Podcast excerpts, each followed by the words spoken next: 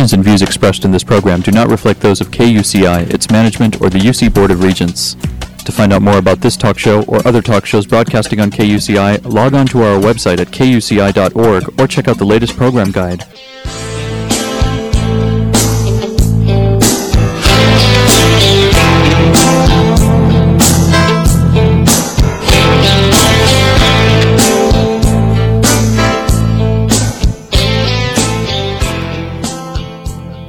Good morning. You're listening to KUCI 88.9 FM in Irvine, California, streaming online at kuci.org and podcasting on iTunes. Welcome to Fighting for Love. This show will help you turn conflict into collaboration in all your relationships. I'm Lloyd, the show's engineer, and your host is Mari Frank, an attorney mediator since 1985. She's a mediator for the Orange County Superior Court Civil Mediation Panel. Mari's a professor of negotiations and conflict management and has been a certified state bar trainer for over 25 years. To learn more about the show and our great guests, please visit conflicthealing.com. Mari, what's your show about this morning? Well, we're going to be talking about another kind of conflict another kind of healing in it and it there was some conflict within it and it's just beautiful. We've been just reading this book called hundreds of interlaced fingers a kidney doctor's search for the perfect match and it's by vanessa grubbs md let me tell you about dr grubbs. She is an associate professor of medicine and a nephrologist at zuckerberg san francisco general hospital where she maintains a practice and clinical research program. She received her undergraduate and medical degrees from Duke University, and she teaches uh, writing for patient advocacy to medical students and practicing physicians. She lives with her husband and teenage son in Oakland, California, just in Northern California. And this is her first book, Hundreds of Interlaced Fingers. You can find out more about her at thenephrologist.com. Vanessa, thank you so much for taking some time from your very busy day to join us. Oh, my pleasure. Thank you so much for inviting me. Well, you know, my son graduated from Duke University, so I know that beautiful place in North Carolina. What a what a wonderful place to go to school. And, you know, I, I, I, was fascinated by your book. You know, I went through my mother having to uh, go through dialysis mm. and um, and trying to go there. And it was, I remember being in that cold room and and bringing my kids with me, which was hard on them. But, you know, I was a single mom and bringing my kids to see their grandma when she'd go to, uh, you know, dialysis three times a week. Mm-hmm. So uh, I know how hard that is, and I just admire you for all the help and good things. And I, I know they're doing better things since my mother died in 1989. So um, I'm sure you've gotten some a lot of things improved since those days. So what made you want to go into medicine in the first place?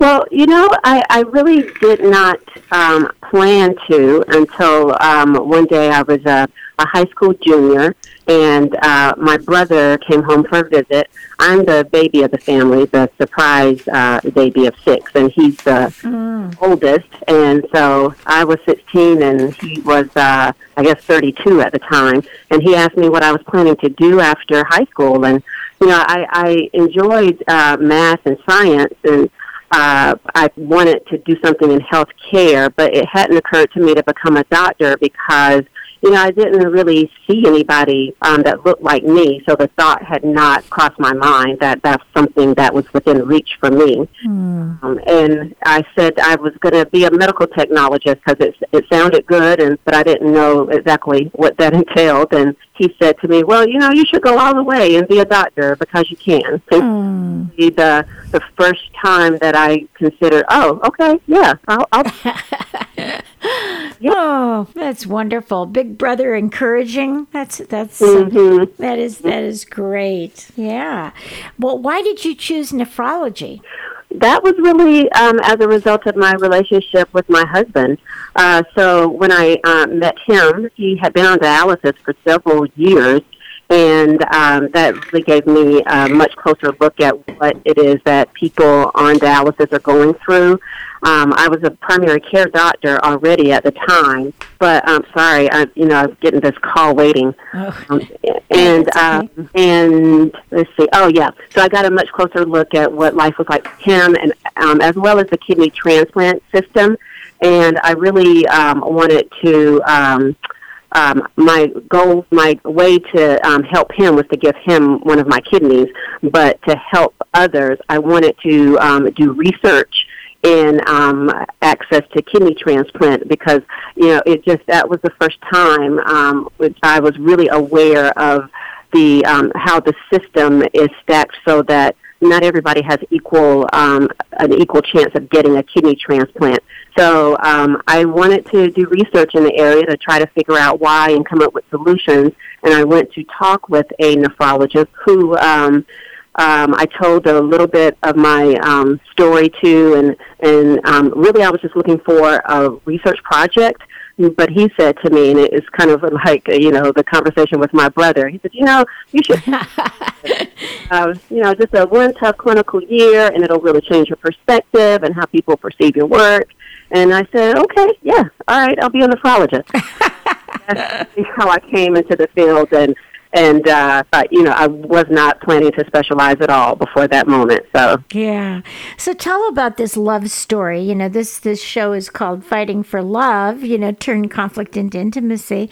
I bet you um, found some interesting inner conflicts with this whole thing of becoming a nephrologist. T- tell us about that love affair.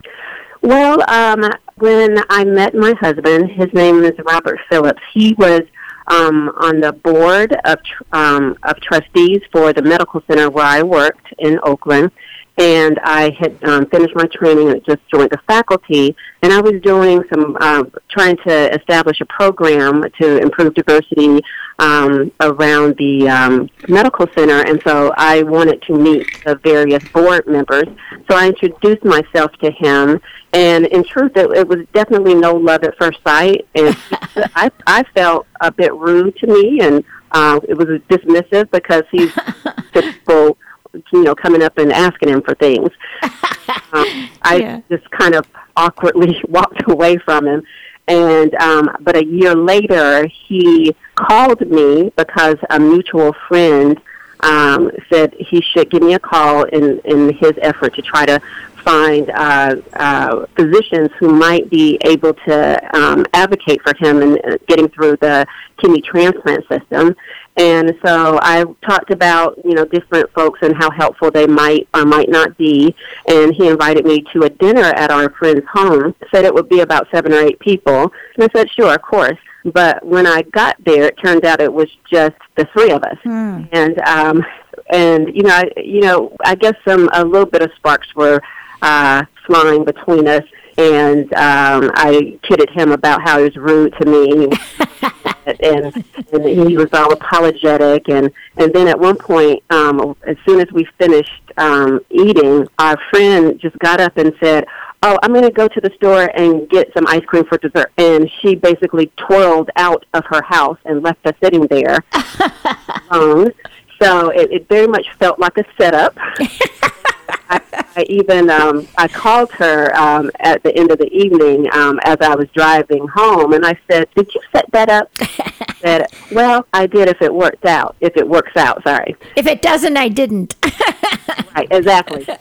Responsibility for it unless it worked out, and um, clearly it did because. Um, we um, we went on and um, we had surgery, and then four months after that, we got married, and that's been 12 years ago. So how yes, how did the um, how did it come about that you had decided um, that you were going to give him one of your kidneys? You you hadn't known him that long, had you? Yeah, and a lot of people are um, either kind of amazed or you know question my sanity because uh, the surgery did happen only about um, eight nine months after we started dating. Yeah, and um, you know the way I explain it is we were in our early 30s already. You know, we had been around the block a time or two. You know, we knew sure. what we wanted and didn't want. So neither of us were at a point in life where we where we were about wasting time. So, you know, it's like we got along well, very much attracted to one another, developed feelings and love. And um, and really, it was just me seeing everything from a more up close perspective uh, uh, in terms of what he was going through and the um, the barriers in the kidney transplant system. That um, I just decided, um, you know, it was actually when we were at his um, clinic appointment for a transplant evaluation. He was told he was moving to the top of the list, and uh, I sat there feeling like the system might not take care of him in time. You know, any mm. on dialysis, living with kidney failure. Right. You know, to, I mean, tomorrow's not guaranteed to any of us, but right, if right. a really serious illness, you know, it's it's some added pressure to that. So while we were sitting there, I, I just said, you know, um, we should see if I can give you a kidney. Yeah, if you were a match. Mm-hmm. Yeah, and his um, immediate response was, no, I don't want to do that because as a lot of um, um, the recipients are, they they don't want to put anyone in harm's way. Right, right. So I really just didn't say anything more to him about it. But I was um, I was very sure that this was a thing that I wanted to do, that I needed to do, and so I just went through the process of getting myself evaluated to make sure that I was healthy enough to donate. And I didn't say another word to him until um, they told us that we were compatible and we had a surgery date. Wow. At, was he in shock? yeah. At that point, I think he felt like, oh, well, okay, I guess she, I guess she's serious about. okay, let's do it. Yeah, yeah, yeah. That what, talk about uh, turning conflict into intimacy. When you first met him, you thought he was kind of an arrogant creep, right? And then, yeah, and then he need you needed something from him, and then he needed something from you, and that kind of changed everything. So that's cute. That's cute.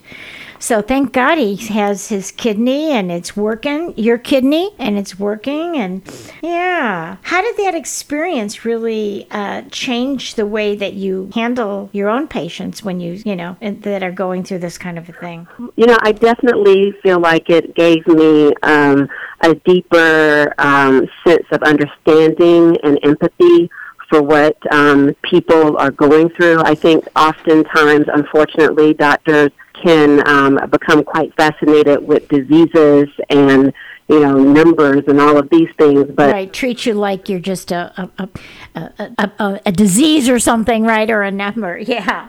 Exactly rather than really thinking about you know this is a person living with an illness. Right. So after having gone through this this whole process with my husband and being on the other side myself as a patient, yes, I certainly had a much deeper um, um, sense of um, empathy. I would think, yeah. Yes, empathy and a much broader, per- a deeper perspective of what really happens and um, and and so I think it really helps me um, not only have a, a better understanding of my patient, but also um, it, it be able to establish that trust and rapport with them, um, maybe much um, better than I would otherwise be able to do. Because I, you know, I don't. Um, I don't hold back about my experience. Right. No, I'm sure that really helps you to connect with your patients so much more. Yeah. You know. Oh, yeah. That my my husband was on dialysis. That you know my experience of being his donor. And I offer to talk with um, anyone that might, you know, consider donating their kidney, so that you know it helps with some of the fear and makes it feel like, oh, well, if she did it, then yeah, hear her. She's out, out practicing medicine. Yeah, and she did it. Yeah, exactly. So I, I and I don't think there's a, a downside to it. You know, I, I think oftentimes the um, relationship between patients and providers can be so one-sided in that cold, yeah, you know, yeah. You know, doctors know everything about a person down to you know whatever their you know platelet count or you know right, right details and um, you know patients don't know that much about their um, um, doctors. Yeah, that you're human beings, right? Exactly, right. exactly. So I think the the more we can um, see each other for who we really are, the better that it goes for everybody. And what a transformation because he, he's not on dialysis anymore. He doesn't have to go whatever three times a week or whatever and have his whole blood uh, well, let's tell. I, I, mean, I know what dialysis is, but maybe my my audience doesn't. So let's kind of explain what they what they go through. It's really tough. Yeah, um, the uh, kidney disease in general is really tough.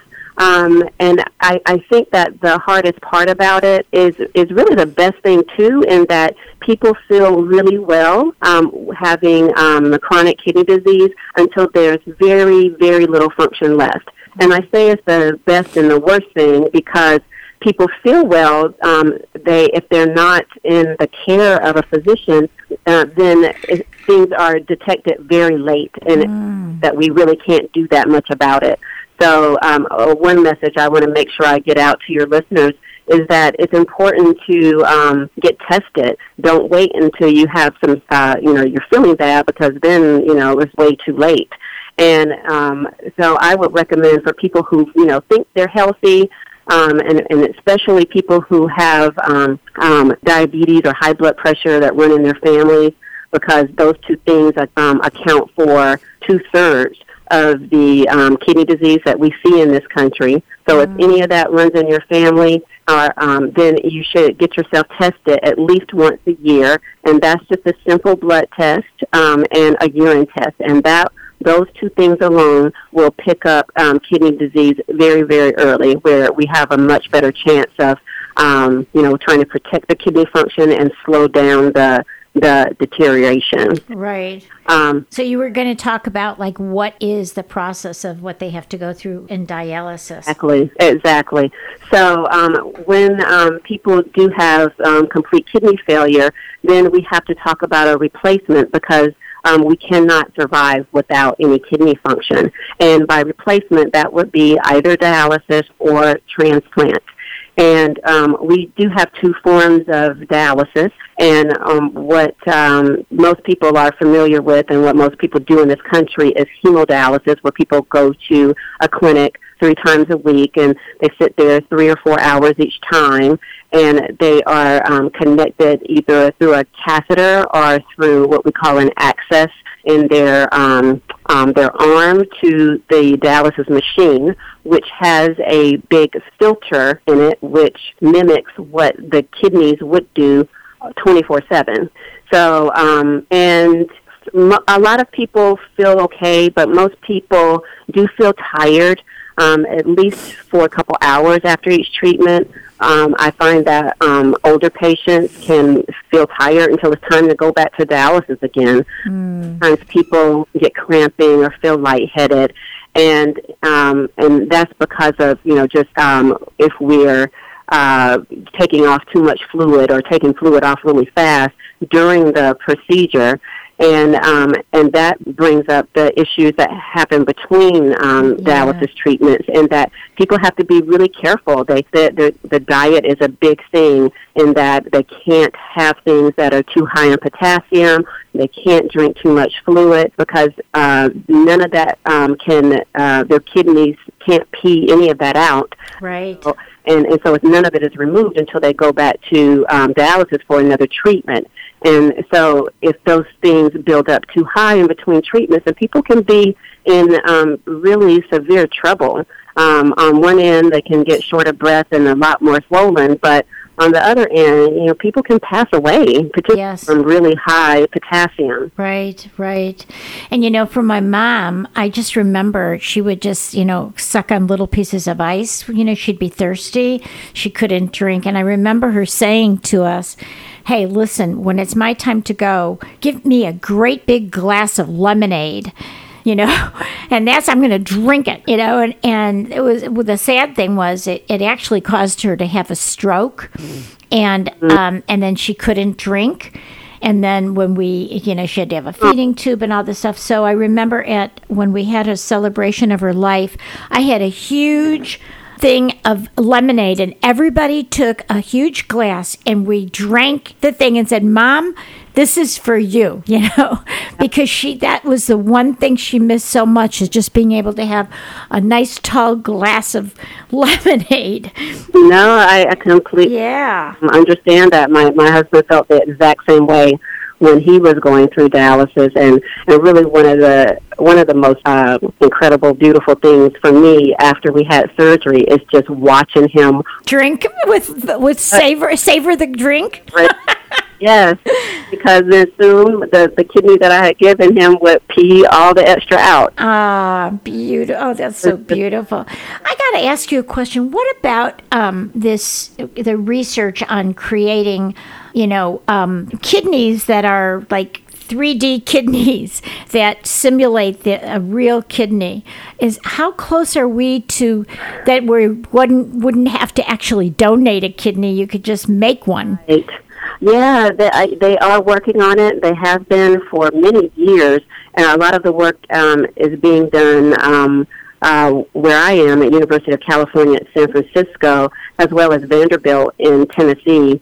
And um, from what I understand, um, we're, they're not um, at the level of being able to like try it out in a person yet. Yeah, yeah. And you know, it would it would be an implantable artificial kidney, so it would require a surgery. And the cells, um, the last I heard the researchers talk about it, the cells that they were trying to grow to um, mimic the kidney um, only survived a couple weeks. Oh, if you're going to have, you know, something that you got to have a surgery for, you definitely want it to last. Right, right. Weeks. So well, they have transplant uh, heart. You know, they have transplants, but I, I, I keep seeing things on TV on these documentaries that they're really trying to do these 3D things. So, what do you think in the next 10 years we'll have something like that?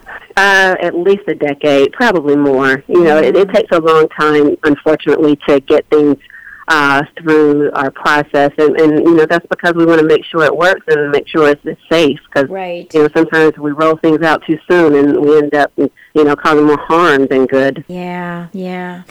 So let's talk a little bit about another, uh, you know, thing that was a fascinating part of your life. You know, being a woman of color and being a doctor.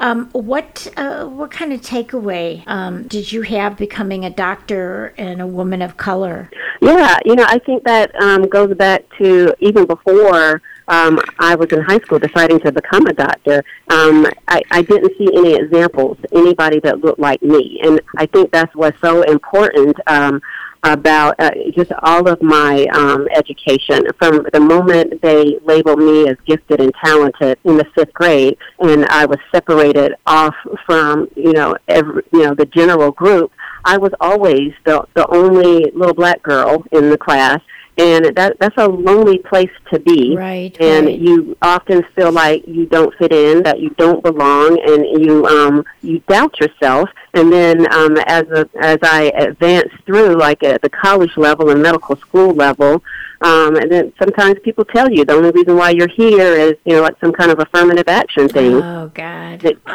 took me a really long time to get to the place where i could you know be you know, strong in myself and say, you know what, I took the same standardized test that you did. To right, right, right. So, well, they even think that about women, let alone color, right? I remember exactly. when um, I my first husband, I put him through medical school at University of Virginia, and there was only in his class there was so few women, you know, and I loved them. You know, I was so excited for them, you know, and same thing kind of in my profession, becoming a lawyer. There weren't that many lawyers at that time either, women in medical in law school or medical school. Now, thank God, it's changed.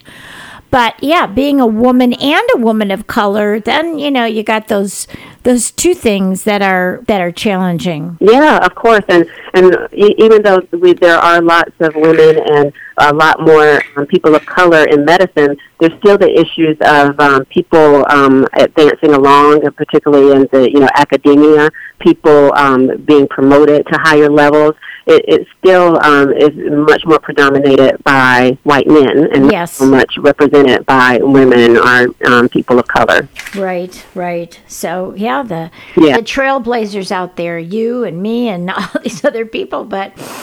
Yeah, it's a wonderful work that you're doing. People, yeah, I'm benefiting from a lot of people that came before me. So, but uh, hopefully, I can say and do something positive for those who are coming behind me. Yeah.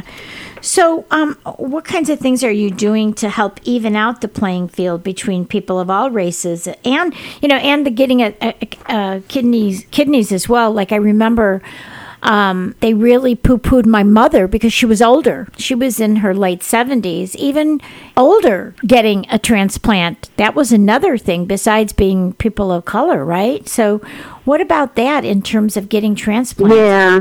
Well, you know, the thing about um, kidney transplant is there just simply aren't enough organs to go around. Right. There are um, 100,000 people at least every year on the waiting list and only about 17, 18,000 kidney transplants are done in the whole country every year.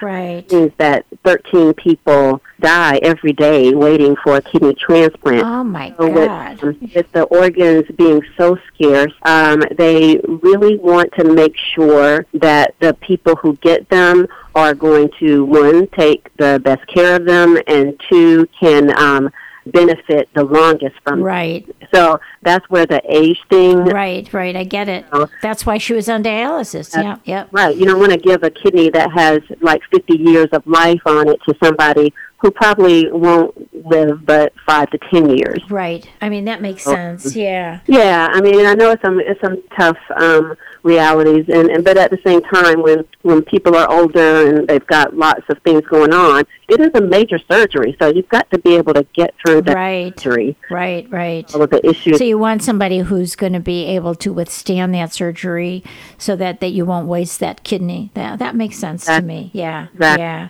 But how about people of color? Yeah, so I, I think the problem with um, you know the system in term in terms of um, deciding about who is the best candidates, unfortunately, um, you know we have a long history of uh, strife around race in this country, and it, you know we've seen the same thing with dialysis. When dialysis first um, was invented, it was a, a scarce thing. Not everybody Right. have it, and it was um, really expensive and they put together this um, committee that ended up being nicknamed the God Committee because they would decide who would basically um, get a Live or die. Yeah, yeah. exactly. And those those early um, the early um, you know few hundred people they were mostly um, younger white men.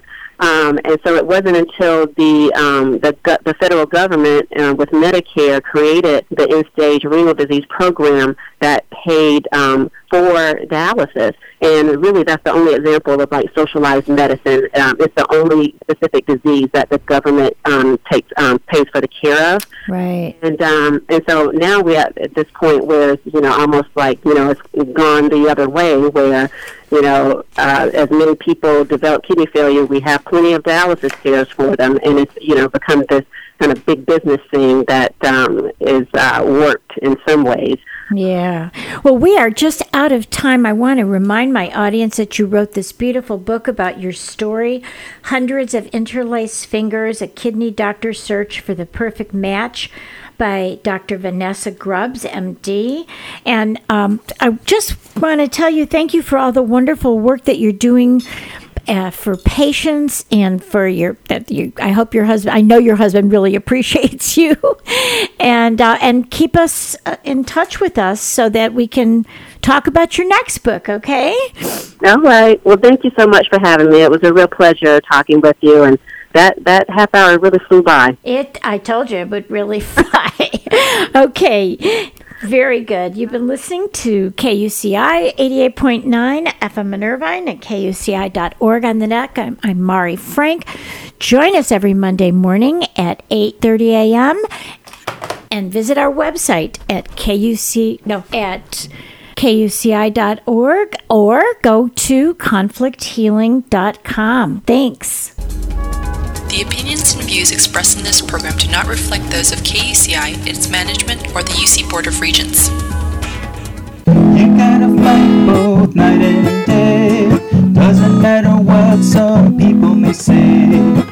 Don't be the cry, be the lion's roar. Cause love is worth fighting for. I know, yeah. Love is worth fighting for. Love is worth fighting for.